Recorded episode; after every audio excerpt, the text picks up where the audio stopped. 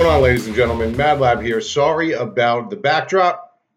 And if you notice, um, the camera is not that great, as well as I'm missing my partner in crime, Anthony Bushilio Bush, uh, for this video. So this one is going to be me solo, uh, just talking about the main event, Brunson versus Holland. Uh, before I start, please uh, subscribe, click like, add a comment, tell me what you think of the video, uh, what we're doing here. Um, this is brought to you by the Mayo Media Network. Uh, he's got a litany of sports out there that you got to check out. If you're just looking at this main event, go through the page. Uh, he's got tons of guys doing MMA. He's got Cody. Uh, he's got Paul doing the Dog and Pass podcast. He's got Brett Appley doing his uh, DraftKings breakdowns, you know, his favorite leans, his fades, and stuff like that. Another great video. Um, and just a litany of sports. He continues to keep adding, adding to this network uh, which is a great, great community, uh, a lot of knowledgeable people, uh, and it's very, very beneficial for you guys. So click the link below, subscribe, uh, comment, uh, whatever you guys want to do. Let me know who you like in this fight. Um, I had to come back to New Jersey. I'm actually leaving back for California today. Um, I had to come back for a emergency press conference with my family. Uh, so uh, that's why I'm not with Bush today. That's why I don't have my backdrop or anything like that. But uh, let's get right into it. Listen, the last couple weeks have been really, really bizarre. You know, um, you know, with uh, the main event uh, last week, you know, with Leon Edwards and the eye poke, it seemed to me like he was going to win that fight. He was kind of controlling that fight handily up until that point. Um, then you had the Aljamain Sterling issue the week before. Uh, then also last week you had um, uh, Anders with the knee. So you had like three very odd fights that were off the board because either illegal blows or or what have you. Um, so that kind of throws a wrench in the mix, right? Because some of these fights were really, really, um, you know, leaned on uh, from a DraftKings perspective. So when you get something like that and you have a high percentage maybe on that guy, it, you're kind of not wish washed out of the competition, but you probably have lineups that probably just took a header. You know, so you got to uh, hope that everyone keeps their fingers in this time. Everybody understands the rules. Everybody uh, you know, uh, just protects themselves from a uh, legality standpoint inside the cage. It's kind of bizarre to me because there's not many rules involved. I think with the gloves, something needs to be done. Um, you know, the thing that I was talking about, and I talked to numerous amounts of people uh, about this, is that when you have boxing gloves on, okay, I know when I used to take my hands for boxing and stuff like you're taped up, you're in the glove. There's no way to poke. I mean, that the large thumb, that's all tucked in. You're, there's really nothing to poke. You're not going down to a knee. I mean, if you go down to a knee in boxing, if you're down on your knees and you have your hand down and a guy hits you in boxing, man, that's ridiculous. So, but as far as MMA, when you have these open gloves on, a lot of people will say to you, why? Well, you know, lab, why can't they keep their their fingers together? Why can't they? Why don't they just make fists? It feels very different okay, when you have MMA gloves. I don't know if anyone who's out there who does train, but I know for me, when I'm training and when when you're training and you don't have those gloves on, say you just have wraps on your hands, you don't have the boxing gloves on, um, and you're usually not training in shadow boxing and stuff like that with MMA gloves on. you you maybe have wraps on your hands. You're you're you're. It's just the way you fight and the way you're practicing. You got to kind of you, you don't have to, but you, you have your hands open and you're kind of just shadow boxing. It's almost like slap boxing. So it, it's just more comfortable at that point because you're not clinching your fists.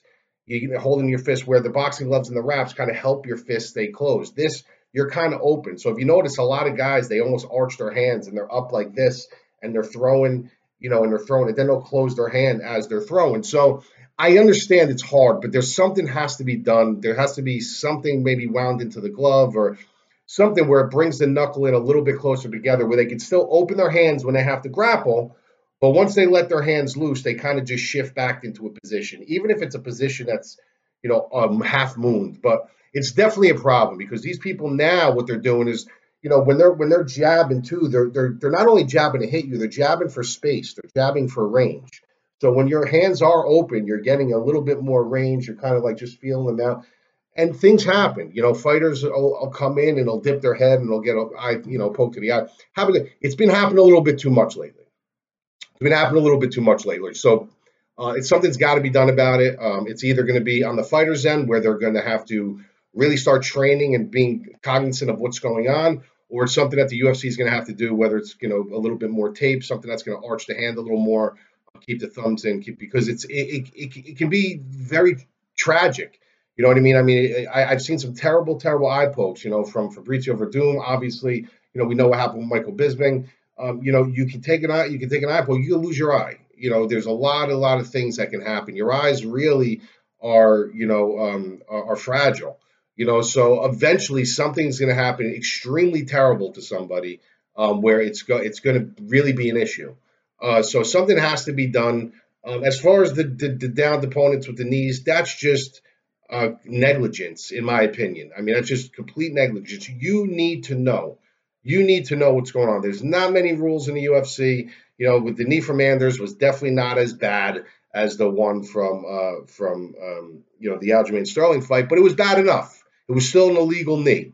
You know what I mean? So these are things that you can't lose your head in there. You got to stay composed. You got to understand your surroundings, and that's where really when you when you see things like that, you got to kind of second guess a little bit. Is this guy losing his head? Because I know, listen, there's guys that I know. Even you know, sometimes I'll even say me. If you're out in the street, you're having a street fight. They say there's the thing. I saw black. I saw nothing. I don't even know what happened. I saw black. You can't see black. You got to know what's going on in there. You gotta you you gotta go in for a kill. When you smell blood, you gotta go in for that kill, but you also gotta understand the rules. And there's not many rules. So these are all things that they have to be fine tuned. They got to be, you know, uh, because it can really hinder a card. You know, and when we have the arenas back, you know, like uh, they're talking about Jacksonville, Florida. If something like this that happened with the Leon Edwards fight, um, you know, happens with a, a packed arena, that's a travesty. I mean, these people pay money to go see. I mean, listen, we pay money to go, uh, you know, for uh, for the TV, you know, for the pay per view events. You know, if that was a pay per view event, that would be a debacle. But these people are leaving their homes, they're paying money, they're getting tested, they're doing whatever precautions that need to be taken so they can get into their seat in the arena. Okay, and then something like that happens, and the whole main event is off in seconds or in a minute, or whatever. Um, that's not a good look. So these are things that need to be um, dialed in and need to be a focal point on listen how can we what can we do here so this doesn't happen again? Um, so we had leon edwards last week. It didn't matter if you had him or not. Obviously it was no play. Um, it, it, to me it looked like he was going to win that fight handedly. Now he's saying that he doesn't even know if he wants to give belal a rematch uh, because it just he was convinced that uh, it, he was on his way to finishing him and, and the fight would have been over. He, feels he's on a different level. I don't know how I feel about that. Um, I think that if Belal took the fight when nobody would, a lot of people don't want to fight Leon Edwards. Um, it's something that was out of Belal's control, whether he was winning the fight, losing the fight, getting killed, doing the killing. Um, I think that if he gave you the fight and he allowed you uh, to showcase your skills when a lot of people wouldn't, I do believe he deserves the rematch. Um, he's the one who did get eye poked. He's the one who, you know, took the fight. He's the one who gave you the opportunity to showcase your skills. You thanked him for that, for stepping up before the fight. Um, I think he does deserve a rematch. I'm sure it's going to go the same exact way. I'm sure Leon Edwards is going to win that fight. But I think out of respect, I think the right move to do is to give him uh, the rematch. So I hope UFC does give Belal uh, a, a, crack at that again. All right, but this fight, we're here. We got uh, Derek Brunson versus uh, Kevin Holland. Now, you know, this is a really odd fight because a lot of people are sleeping on Kevin, uh, I mean, uh, Derek Brunson. A lot of people sleep on this guy. You know, it seems to me Kevin Holland is your prototypical guy who has a lot of talent, a lot of power. A lot of people sleep on him a little bit, and I think this is why. This guy seems to climb the rungs of the ladder all the time, his whole career. He'll climb the rungs, climb the rungs, climb the rungs. He'll go on a nice little win streak. And then when it's time to fight one of the elitists, one of the really, really, really, really top shelf guys in the UFC, he'll lose. Uh, and it kind of just pulls him out of the mix a little bit. All right, and that that's just what happens. That's why every fight in the UFC is crucial. Every fight you take is crucial. Your management is crucial.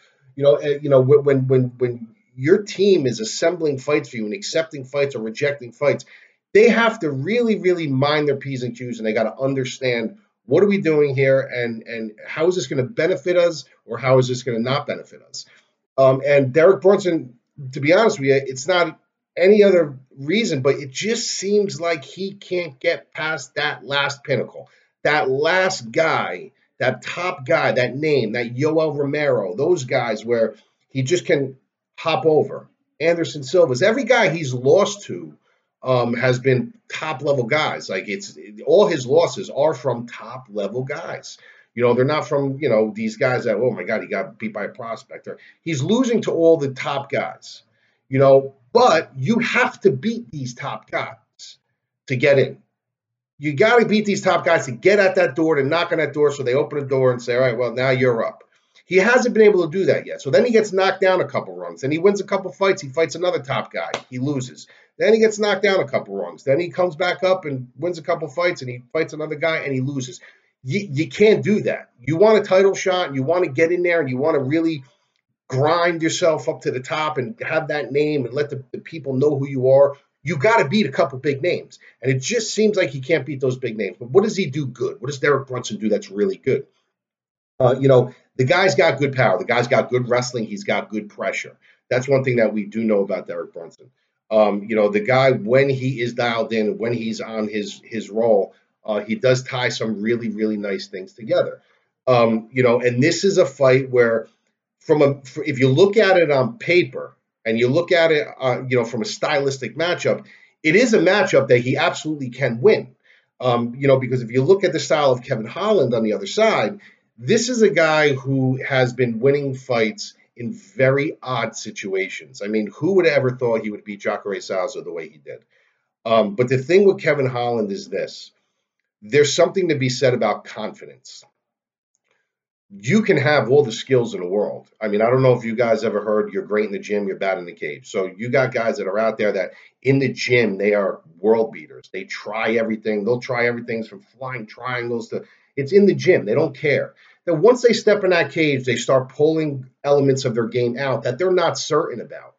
So now they're taking away that the, even though there's risk factors there, they're taking away paths that they might be really good at, but they're afraid to pull the trigger at them because they don't want to make a mistake. Big difference when you're in the gym. You really got nothing to lose when you're in the gym. So you can go balls to the wall and you could really, really, you know, light every candle and see what's working. Then when you go into the cage, you can't pick and choose what you want to do. You got to kind of stick to your blueprint, stay loose, be confident in your skills, and say, listen, I landed this on this guy, and I landed this on this guy in the gym, or I land this every day in the gym. There's no reason why I can't land it on this guy in the cage. That's what a lot of guys do. A lot of guys kind of pull back. They, they, they get nervous. They don't want to, you know, they want to stick to what they absolutely know. This is what I'm good at. Even though I'm good at some of these things, I'm not going to try them because – this one counts. You got to be fluid. You got to be loose. You got to be limber. You got to be clear headed and you have to have confidence. And Kevin Holland has confidence to try anything. And that's what makes him good. It's not so much his skill and he's got great stand up and he can be wiry on the ground and he's awkward. It's that he does not care. He will try anything and everything and every path that it is to win. So when you have clear highways, when you have your major highways, major highways that you're following, he's not afraid to go off these little detours and try to find shortcuts. And that's how he tends to win his fights. Okay, when you look at the Jacare, I mean, let's go back to Thiago Santos fight. When, you know, Dana White said about Kevin Holland, oh, well, look, what, you know, uh, they needed a Thiago Santos fight. They needed someone to fight him in short notice. And Dana White knew that from the contender series, this guy was just a, a chirper. This guy was a big mouth. So he literally said, call Big Mouth and see if Big Mouth would take this fight. Big Mouth took that fight. And Big Mouth went in there and he had a very respectable showing. He actually put Thiago Santos in a couple spots. And when Thiago Santos was laying it on him, laying it, he was talking to him. Man, that hurt. Man, that hurt. He he's got a different mindset. So now you fast forward to when he fought Jacare Souza, and who the hell in their right mind would want to go to the ground with Jacare Souza? Who in their right mind would want to even tangle up with him? That your first instinct, if you're not a grappler and you're a striker, he's you know, and I, am going to talk about his like kung fu based tied in and liquefied with everything else. But if you know that this guy is just a world class grappler, your immediate reaction is hot potato. And hot potato is basically if, as soon as your ass hits that canvas, you're a hot potato. You're fucking trying to get back up. You're not sitting there and you're not fucking toying around. You're not rolling around and maybe trying to grab his heel if he's trying to grab your heel or or, or, or trying to do little things to scoop out the back door. You're hot potato. You get your game plan is if Jacare gets you to the ground or gets his his arms around you, your ass hits the floor. You're getting right the fuck back up. hot potato. Um, he didn't. He went to the ground. He sat on his ass and he literally started hammer fisting um, uh, uh, Jacare from the ground and knocked him out. I've never seen anything like that. Like that, I've never seen, and that I never expected. He is not afraid to toy with anyone in any spot in any situation, and that's what makes Kevin Holland a little special. And I'm not saying special like you look at a fighter, and I'll look at somebody like like a Lomachenko or, or some of these guys like this guy's special or Khabib or Islam Makhachev. They're special in their own way. He's special in his own way. He, he's not afraid to try things. And when you're not afraid to try things, there's two things going to happen. It can completely backfire in your face, but it can also be a very beneficial thing because you could do something that the other fighter's not expected or not expecting to see. So I don't think he's going to shy away from the things that Brunson is going to bring to him. He's going to have to be able to stop them. Kevin Holland can be taken down. Derek Brunson is going to have to be very mindful if he take if he pushes his hips against the cage, which I'm expecting him to do. I'm expecting him to come out early. You know, take that range away. Uh, take that dance space away from him. Don't let Holland get creative. That is the key to this fight. You do not want Kevin Holland to get creative. Once you let him get into a pocket and find his bead and start laying off and start talking to you and stuff like that, he can very easily talk you out of your game.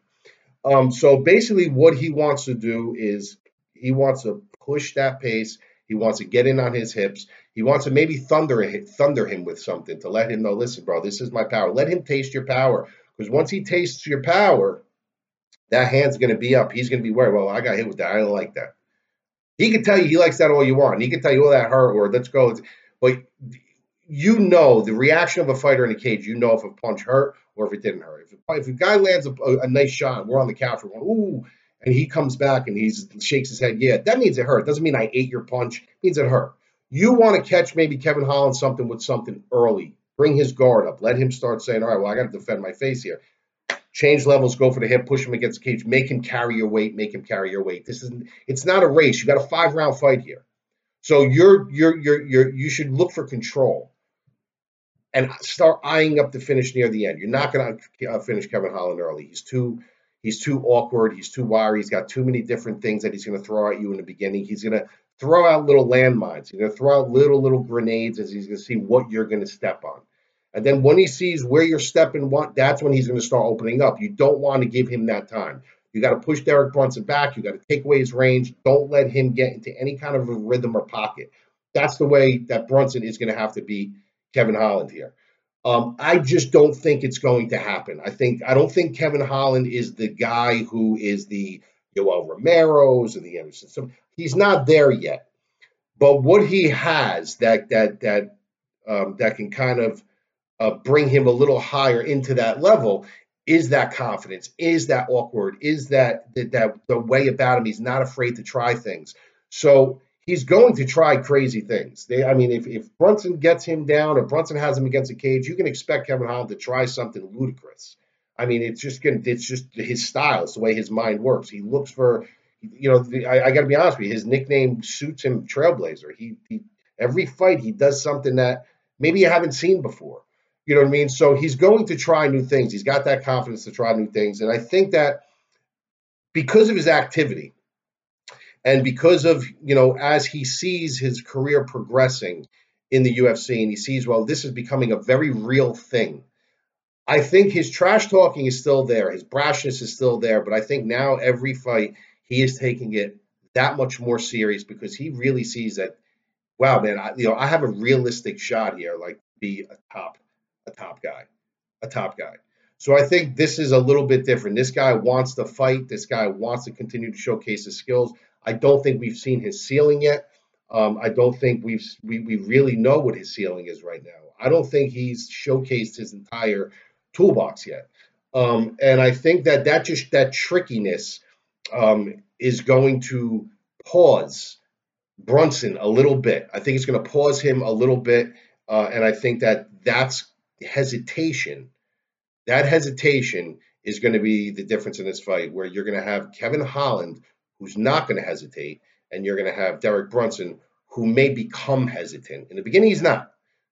But as that fight goes on, he sees these little nuances and these little detours that Holland's taking and these little angles that he's creating and wow, what is what is he doing? And I think it's going to make him a little hesitant. And I think as the fight goes on, as the fight goes on, you're going to see Holland starting to take control of fights, start dictating terms, start getting his dance floor, start getting his dance space, and really starting to create uh, in there. So I'm taking uh, Kevin Holland. I think it's a very good fight. I think DraftKings has this priced perfectly for once. I mean, God, they, every one of these fights uh, recently have been priced off the wall. So they got Kevin, Kevin Holland at 84. They got um, Brunson at 78. I think that's exactly where it should be priced.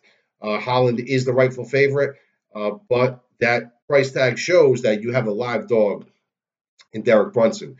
Um, I think that from a DraftKings perspective, uh, that I am, uh, if you're going to do a 10 fight hedge, uh, I would probably do six to seven Holland. Remainder would be Brunson. I do not see this going to the cards. I do think you guys want some skin in this. Uh, whether it's going to be you know midway through the fight or near the end of the fight, these guys got five rounds to work. Both of these guys can finish. Both of these guys are proven finishers. I do not think he goes to the cards. I do think Kevin Holland gets it done, um, but you definitely got to get yourself some Brunson. I took, uh, from a betting perspective, I did take Kevin Holland. Uh, I think he is a. I, I don't think the price is fantastic. I got it at a little better price. I think now it's juiced up to about 180. I got it when it was a little bit cheaper. Um, but you know, I, I that's kind of towing the line right now. As if it's sitting, if it's still sitting at 180, that's kind of towing the line. I got it earlier, but I did put an official official bet on uh, Kevin Holland. So that's it for this week. Next week we will be back. I will be in California tonight uh, and me and my partner will be doing everything back to normal. So I hope you enjoyed the video. Comment below, subscribe, watch all of the Mayo Media Network's other videos, uh, and support the channel. Talk to you soon.